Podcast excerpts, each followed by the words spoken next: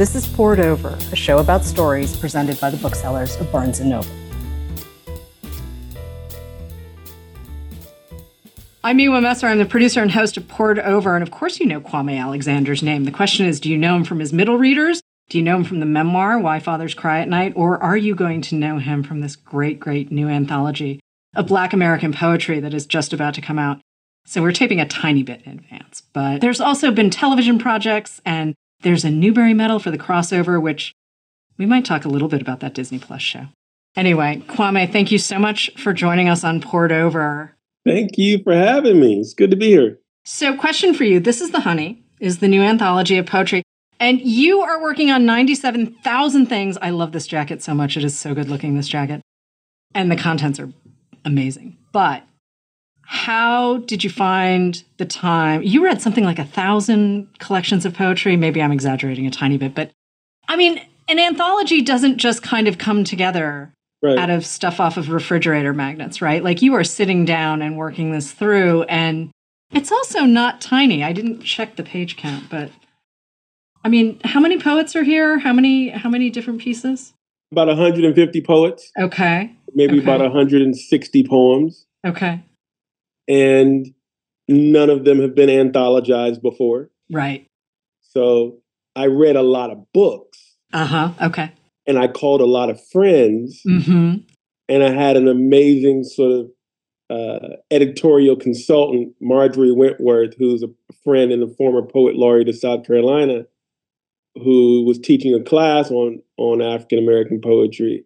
She sort of helped me call together a lot of pieces. So it was a combination of all those things that that that got us to where we are today. I mean, one of the things that was such a pleasure for me is that there were a lot of names I recognized Tracy Smith, Jericho Brown, Terrence Hayes, Saeed Jones, Sonia Sanchez. I could go on and on and on, but there were so many people where I was like, oh, this is great. But there were just as many people whose names I didn't recognize. And now I've got this whole new set of poets. To chase their work, and I'm really excited about it. So, really, 150 poets, 160 poems. You do have this day gig. the editorial work is a side gig. But how, where did you even start? I mean, I know you just said you called friends and what have, but you had to have an idea. You had to have had a mental map. Sure. I mean, what you wanted to do. Yeah, it's a good question. I mean, I've read a lot of anthologies over the mm-hmm. years. I think the first anthology I read, I may have been 12 years old. And my father had a first edition of a book called Black Spirits, which was an anthology of Black poets that was published from a festival of Black poets in America that was held at the Brooklyn Academy of Music in 1978, produced by Woodie King. Mm-hmm. And Toni Morrison had the idea. She was an editor at Random House, and she was like, "Why don't we publish the poets who you featured at the festival?" That was the first book I read, anthology that I read, and it, of course had Sonia Sanchez, Nikki Giovanni, Haki Madhubuti. And what I found interesting is that all of the poets were living. And so when I look at all the anthologies that I've read since, most, if not all of them, have been really comprehensive and have been poets from various decades and generations and eras. So this this is the honey was sort of a nod to that first anthology in that I wanted all the poets to be living. So that was important to me. The next thing that was important to me is when I graduated from Virginia Tech, having studied with Nikki Giovanni, I fashioned myself a poet and I submitted to a whole bunch of anthologies and journals, Callaloo, Obsidian, and nobody accepted me. They were like, dude, keep writing. And I was like, what? I mean, I, I felt like my poetry was worthy. Now, when I look back on it, it wasn't that great. I get it. But I always thought it was important that when I put this book together, that I would have not only established, renowned, Pulitzered poets, but I would also have emerging. Right. Poets who were just starting out like I was, who had some value, who had some worth, creative value, and and sort of put them together and and create this sort of gumbo, um, much like Woodie King did back in 1978 with Black Spirit. So that was the that was the notion, that was the idea. And it was, you know, I would go back and read books by Terrence Hayes, of course, who I knew I wanted to be in the book.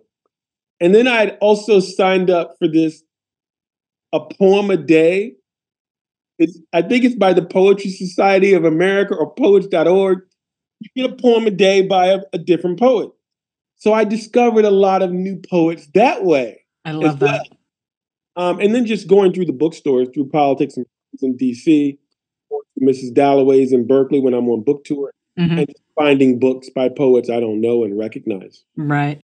I mean, Nikki Giovanni's opener in this anthology, I this poem, I love this poem so much. I, right? I didn't, I didn't realize it hadn't, and I just want to make sure I get the title right because the title is so good. Quilting the Black-Eyed Pea. Yeah. We're going to Mars, and it is this poem. I mean, what a way to open this collection. I mean, you had my attention from because again, right. as you said, these poems hadn't been anthologized before and you know, I'm reasonably well versed in Nikki Giovanni's work, but this poem was new to me and I was really excited by that. And and it's so good. It's so good. But before she was your mentor and before she was your friend, you and Nikki didn't quite oh. connect. And I am going to ask you to tell the story a little bit because I, I love the evolution of your relationship. And I had no idea until I was listening to you actually read your memoir, Why Fathers Cry at Night. And, and just the way you tell this story is kind of great. So, would you mind telling it here? It feels like it informs a little bit of how this book came to be. Well, I have to tell the abbreviated version. Yeah, that's fine. No, the abbreviated Please. version is fine.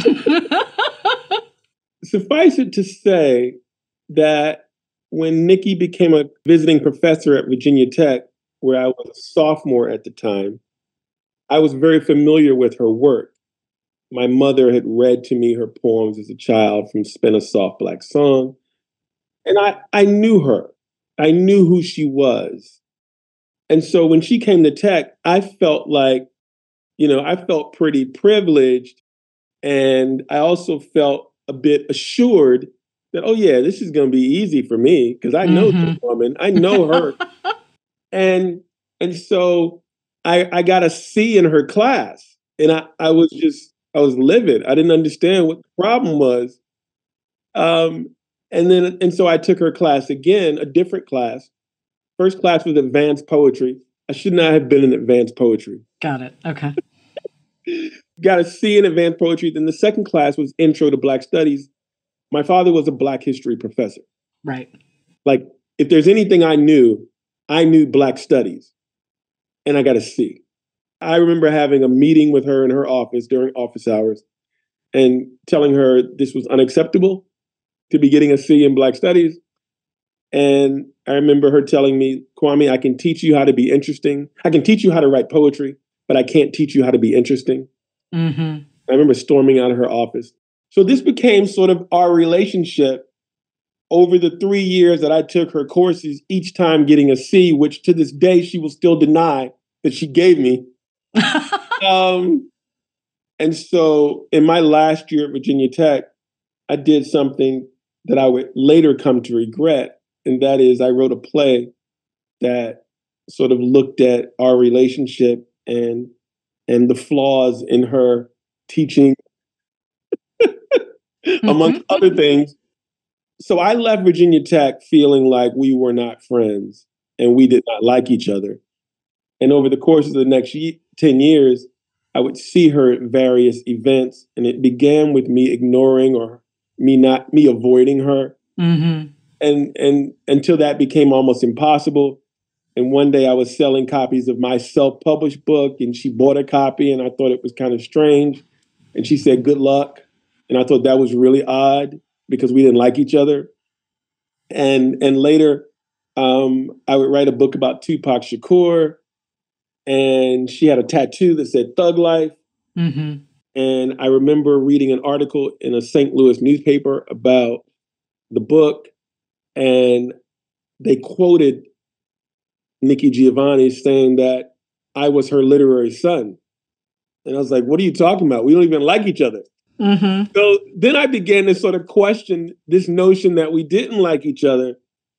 And it all came to a head in 2006 which would have been about 15 years after Virginia Tech, I had been invited to speak at the New York State English Council, and they paid me a whopping $2,000, which was a lot for, for this poet. And I was the keynote speaker.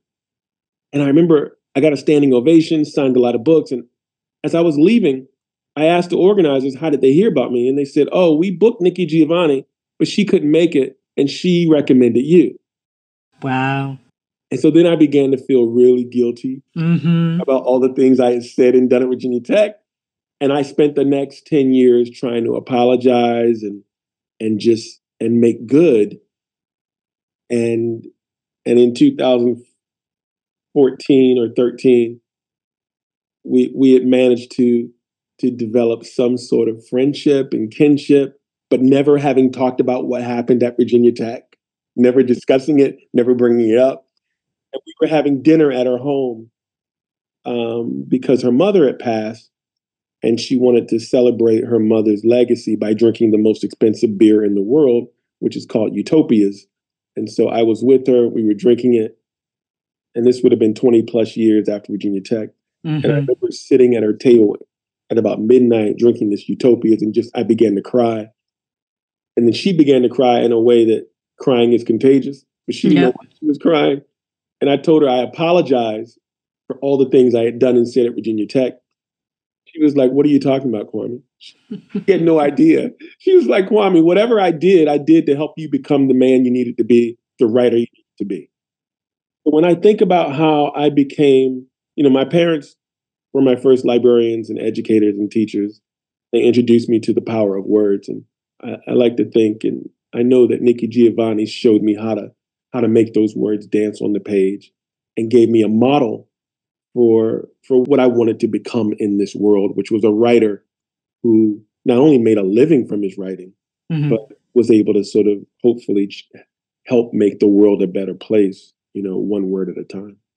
Well, and you're also really clear that you're an evolving human being too, right? That you haven't figured it all out. I mean, yeah, this is partially from the memoir, but that's part of the joy of reading the books that you're writing for middle grade, as well as watching these kids figure out how to make the world a better place and how to use words. And it's really delightful to see sort of the evolution, but also, this is your 40th book, I think. Do I have that number right?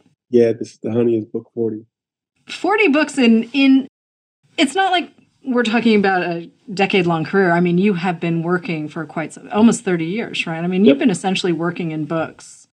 So you've got multiple houses backing you up. You've got multiple books out there. There's obviously the crossovers, probably your most famous middle grade at this point. It's the book that won the Newbery Medal. Right. It kind of changed your relationship with your dad a little bit. A little bit. How about yeah.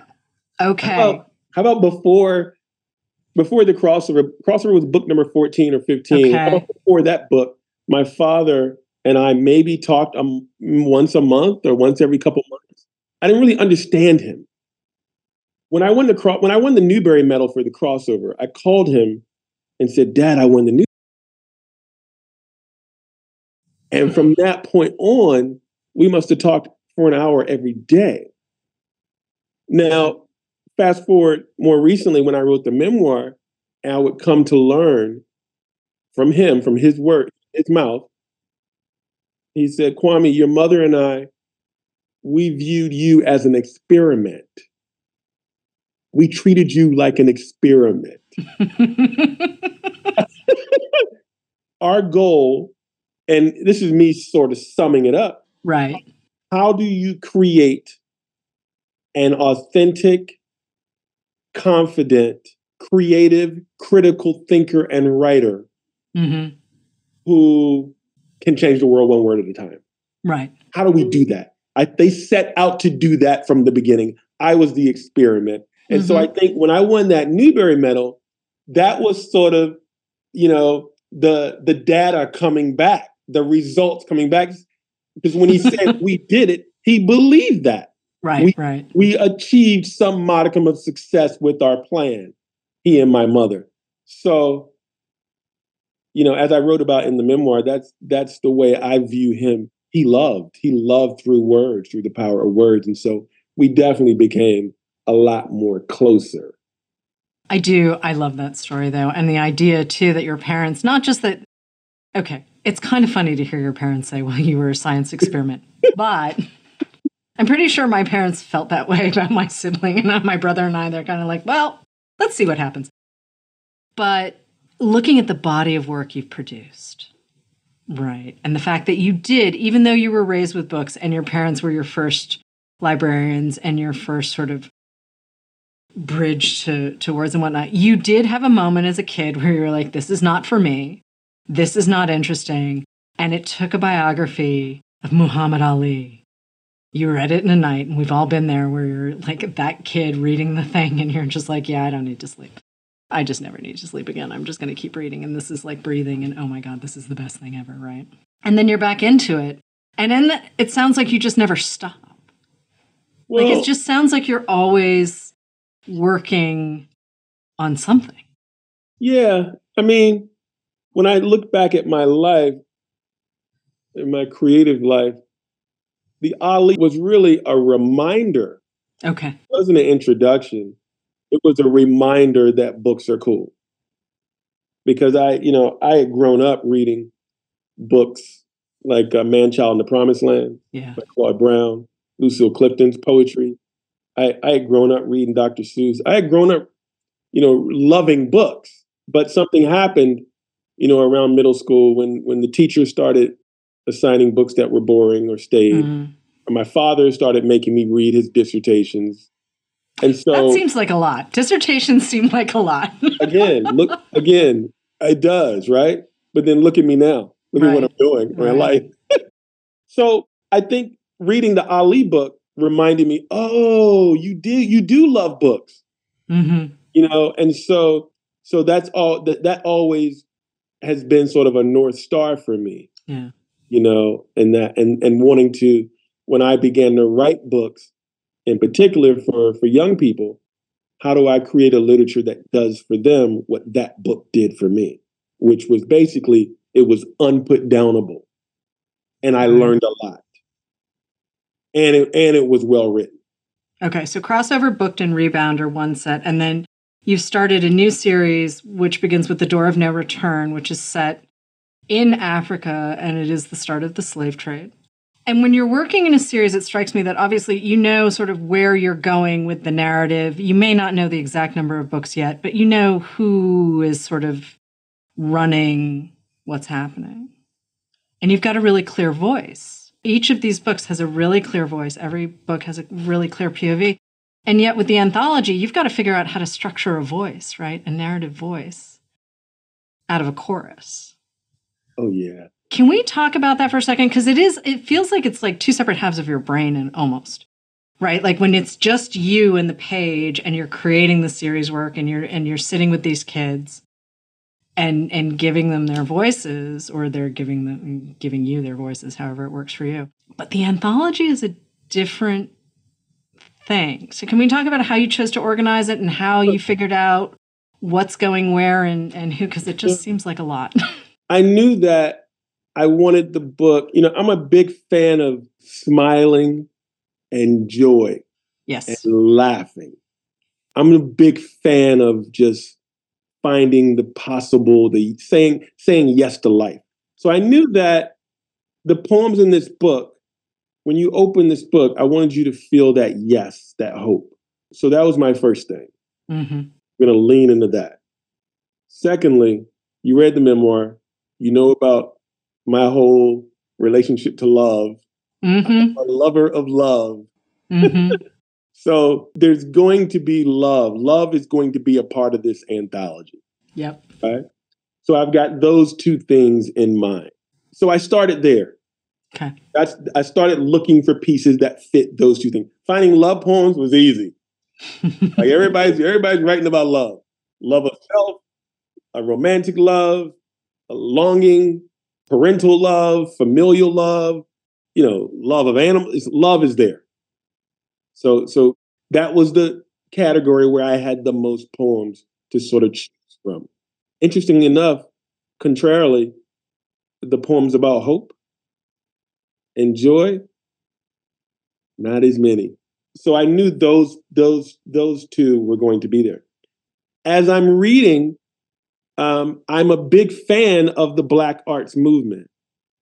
And one of the things the Black arts poets, Amiri Baraka, Sonia Sanchez, Askia Toure, Nikki Giovanni, Quincy Troupe, Eugene Redmond, one of the things they did so well was they wrote about these really challenging, tough, tragic, brutal things with such humor. I mean, with such humor. Do You ever get tired of people playing with your life? Do you ever get tired of people playing with children's lives? Do You ever get tired of people telling you what you should be doing for yourself? We all know we look good, but we don't own nothing.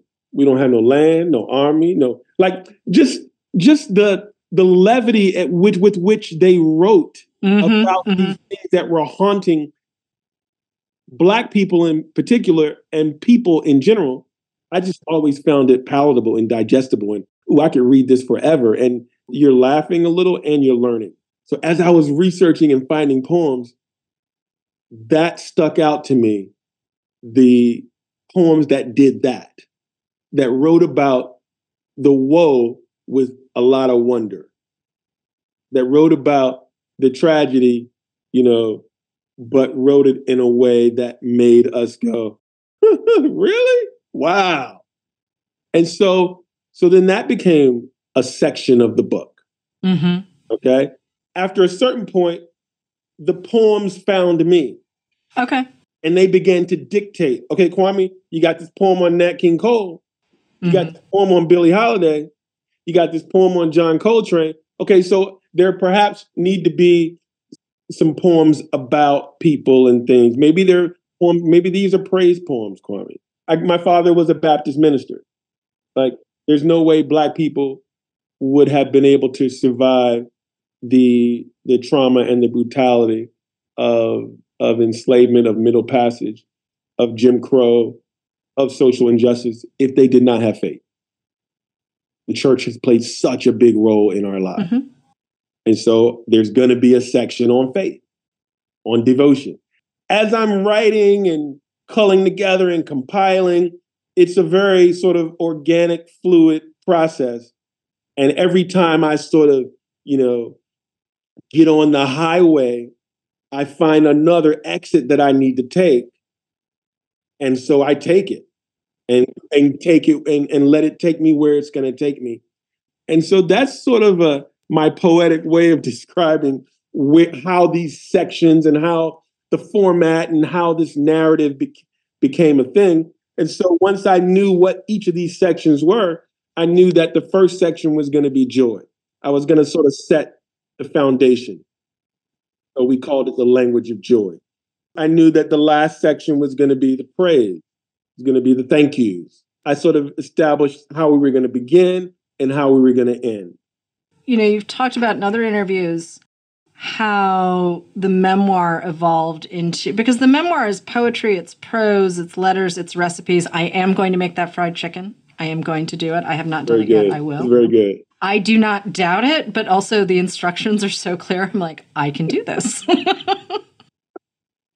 I can cook, but frying is like it's that's a whole nother level of cooking and i just i sort of now i'm going to do it but the way you talk about the evolution of that book and that you were putting together a collection of love poems and then you realized it needed a little bit of connective mm-hmm. tissue mm-hmm.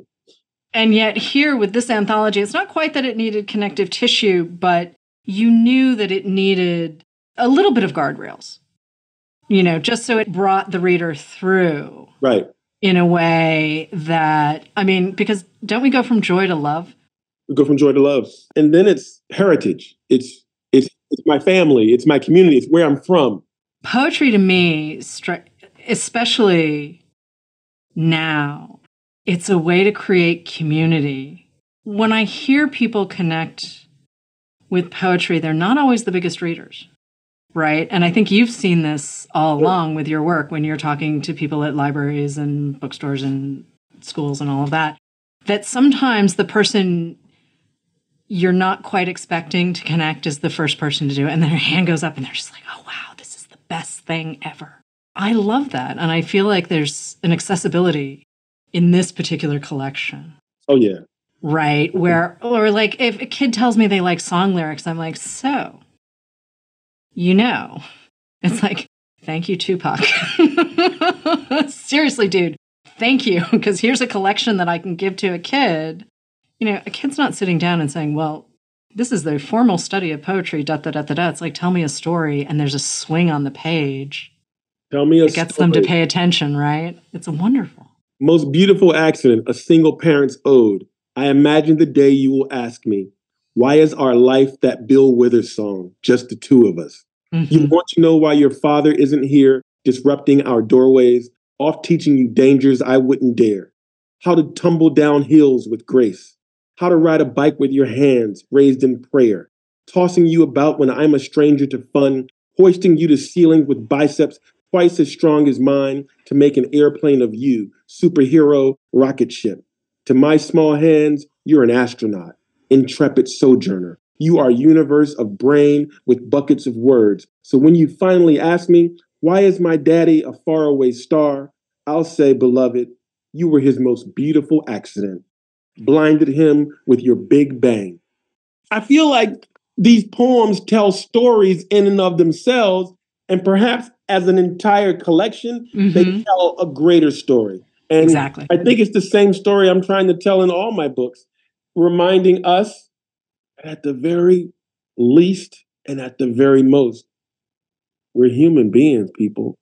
Laugh, love, hope, dream, dance, smile, live, die, just like everybody else. And Black people need to be reminded of that, and everybody else needs to be reminded of that. Trying to enhance, increase our imagination to really just help us all be better people. Story is how we define ourselves, story is how we define our world. I mean, I think it's really easy sometimes for people to forget that story is actually the thing you also create your own self out of, right? Like, this is who I am. This is where I'm from. This is who my people are. This is da da da. All of these people. That's story. It's not like you're writing a 500 page novel necessarily, but Right. there is there is a story and there's a shorthand and there are jokes that come with where you're from or the jokes that you think should come from where you're from. You are working in multiple formats when it comes to story. The crossover was adapted for television. It's streaming on Disney Plus. It just won an Emmy Award, by the way. Congratulations, that's awesome. And you co-produced it with LeBron James's company too, which seems like a very good fit for everyone. Right? exactly. and I have watched a couple of episodes and those kids are really charming. They're Yeah, they they were pretty dynamic working with them on set too. So smart, just really kind. You just loved having their energy around. Yeah, it's all. I mean, I just I love the idea that it's on the screen too because it's just another way to bring kids to books, right? Like anything we can do to bring kids to books. Right. I am very very happy with that. But for you though, I mean, the physical constraints of a script versus the physical constraints of what you can do on the page, right? Like you've done there's that light for the world to see, which is a really heavily designed set of three poems and it's beautiful, but it's as much about the page design as it is about the words on the page. Whereas with the screen, you kind of do have to conform a little bit to the demands of a script, right? Like a script is written in a totally different way, and then you sort of hand it off to the director and the actors and all that kind of stuff. What's that shift like for you, though? Because you're living in this world, right? Like you've Yeah. built the original thing. You know, it's not that much of a shift. With sets and costumes and hair and Okay. You have at your disposal all of these tools that can bring these words off the page and do that work for Mhm. you. So that's one thing. The other thing is because these are novels in verse that I wrote, when we went into the writer's room to start writing the scripts, everyone understood that these were poems that were telling a story. And so we had to make sure that our show lent itself to that reality. We weren't going to change this. So, how would poetry then find its way into the show? Well, I was really the only poet in the room. So I got to sort of like, you know, really put forward my will and my skill to ensure that that translation happened in the best way. There was another poet in the room, Aaron Carter, and there were just poetry sort of minded folks, folks with poetic sensibilities. So it wasn't as difficult. And then the third piece is poetry is already so concise and rhythmic and figurative. And so it kind of lends itself with that short form language to creating a script. You know, especially if the poetry is done as storytelling as the crossover was. So I didn't find it that challenging, actually. It kind of worked for me. So does that mean we get more? More television, more adaptations, more. I mean, it seems to me you juggle a lot, and I'm not entirely sure how all of that happens, but okay. hey, look, I just know I have an amazing team. Right. right. Who, who I work with who help make all this stuff happen, but I don't stop to think about how it happens because I probably go crazy too. Okay. okay. It's too much. I don't even know if I'm on this interview. Am I in this interview right now? Yes, you are. You are. You are fully participating in this interview. Okay, great. See, I don't know how this happened. But I'm also trying to. I'm also trying to not give away specifics in This Is the Honey because I do feel like I went because I've read it twice now, and I feel like the first time I read it completely cold, just knowing it had your name on it, and I was probably going to have a really good time.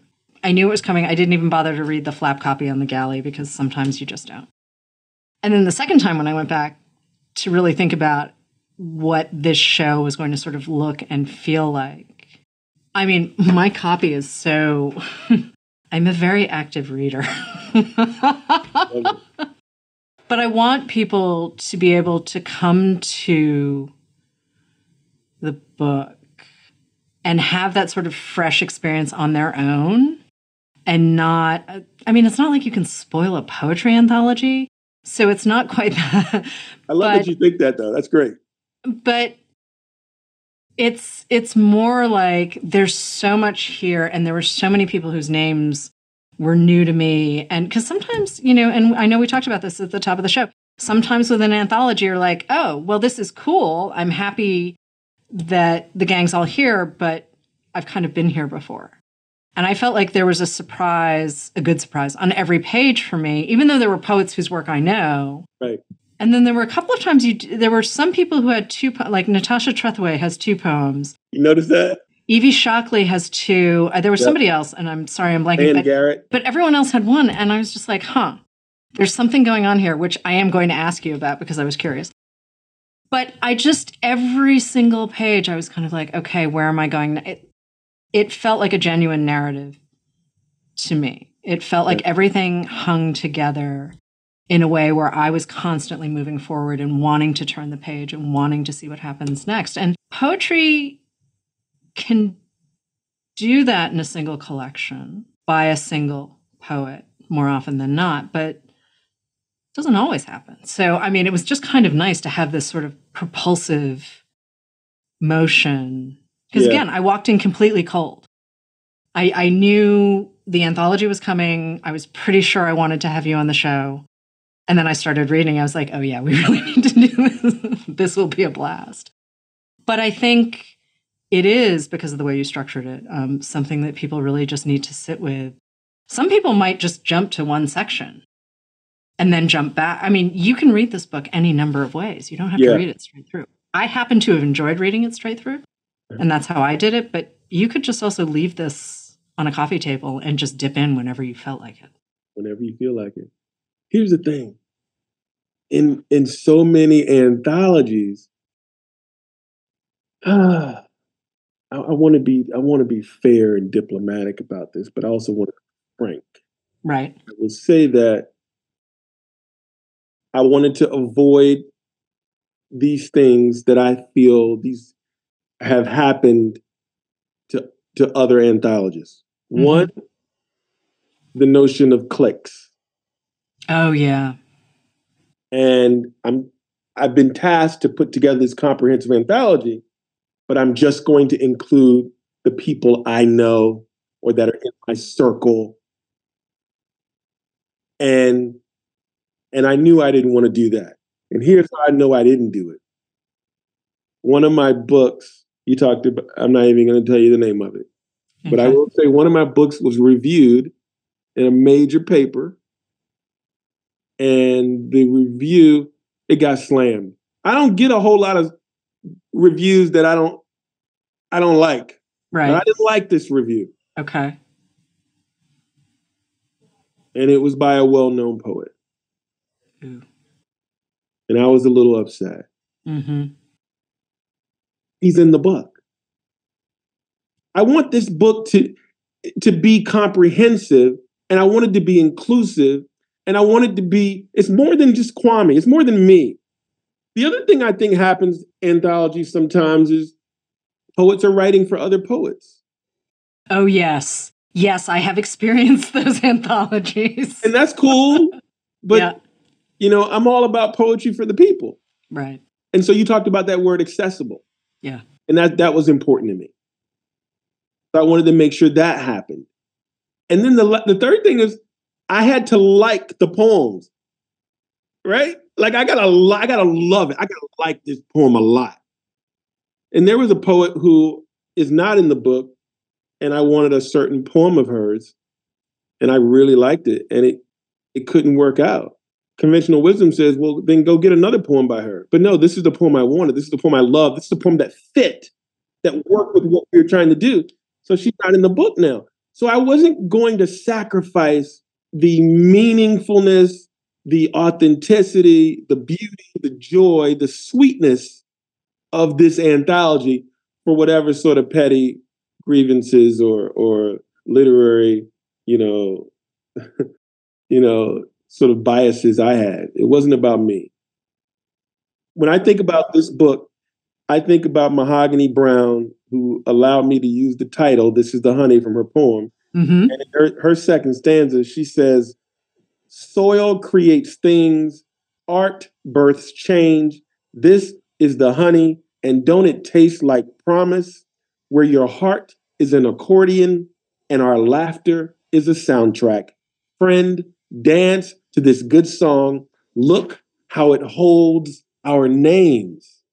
And speaking of names, Toi Derricotte and Pearl Cleage are included in this, and I was very happy to see their names. It's been a minute. For me personally, I just I'm very fond of both of their work. So to have it pop here, I was just like, oh, this is nice because now some younger folks are going to see their names in a different way because you may right. you just may not know Toi or Pearl's bylines the way you would have coming up in an earlier point. I think you and I have a similar right. timeline. So that was kind of great too. And I love the idea that it is always about the book and always about right. how it stands on its own.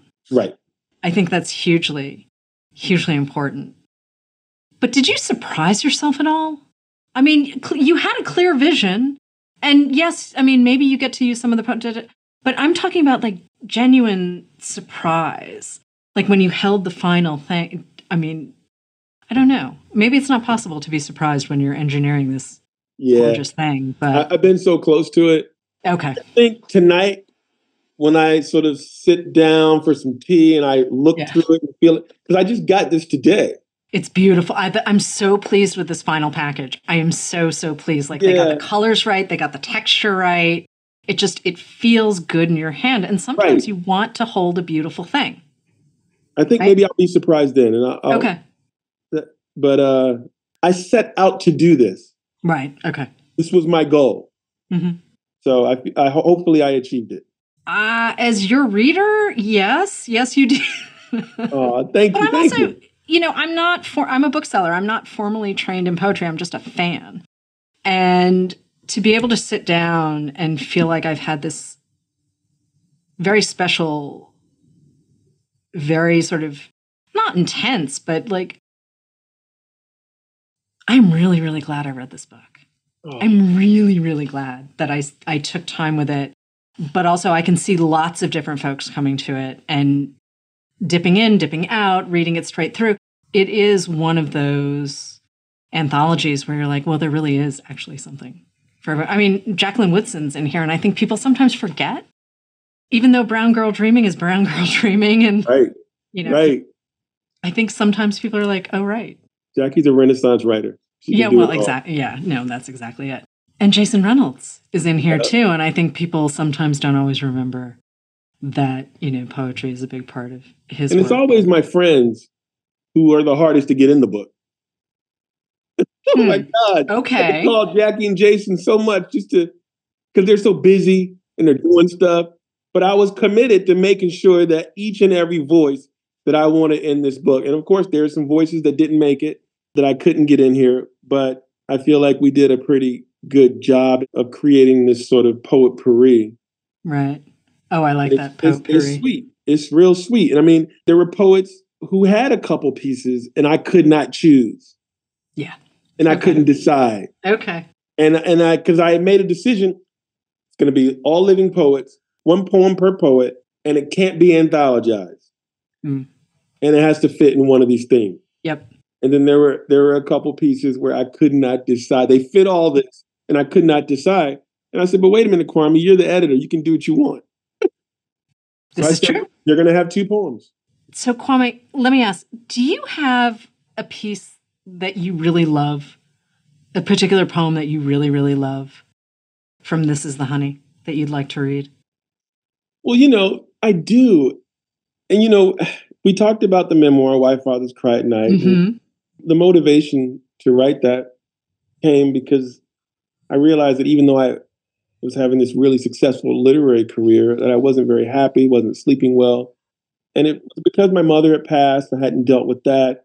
My marriage had ended, and my oldest daughter, she and I were estranged. And I was like, how did I get to this point in my life?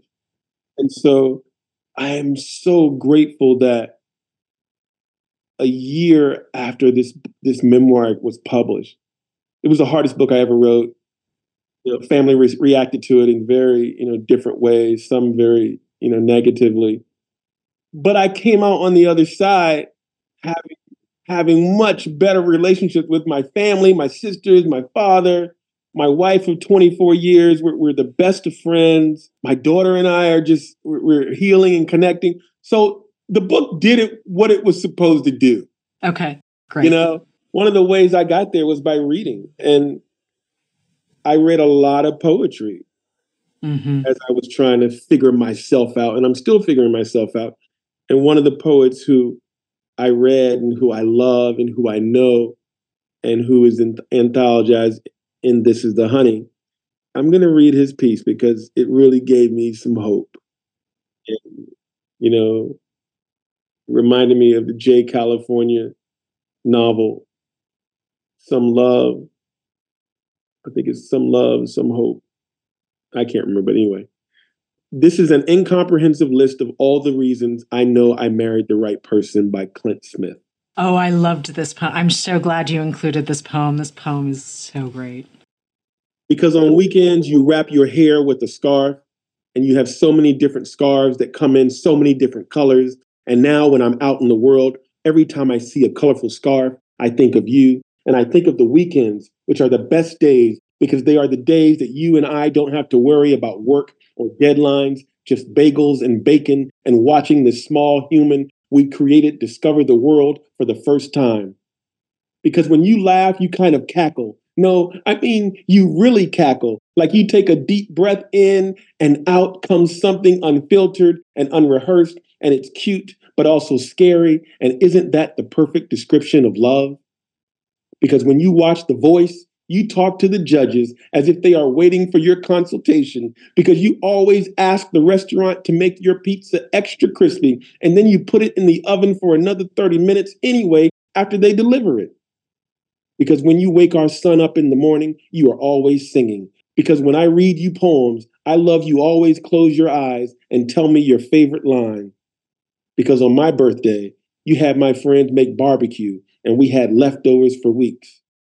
Because I like my cinnamon rolls with maple syrup and honey mustard, and you still kiss me in the morning. Because you hold my hand when I'm scared and don't know how to say it. Mm-hmm. Mm-hmm. hmm Oh, That's the- Kwame Alexander, thank you so much for including Clint's poem in this anthology. That's just one of the treats people are going to find in This Is the Honey. And it's just, yeah, I'm, I'm smiling just thinking about it again. Thank you so much. The crossover obviously is out. There's so much on the shelves for middle readers, but also Father's Cry at Night is your memoir that I hope people will pick up. And I hope they try out fried chicken recipe as well, because I'm really not kidding. I will do it. I just Send me a I picture. haven't done it yet. Oh, I don't know. That that feels like oy, there could be a lot of sloppiness, but we'll see. Anyway, thank you so much for joining us on Poured Over Kwame. Thank you.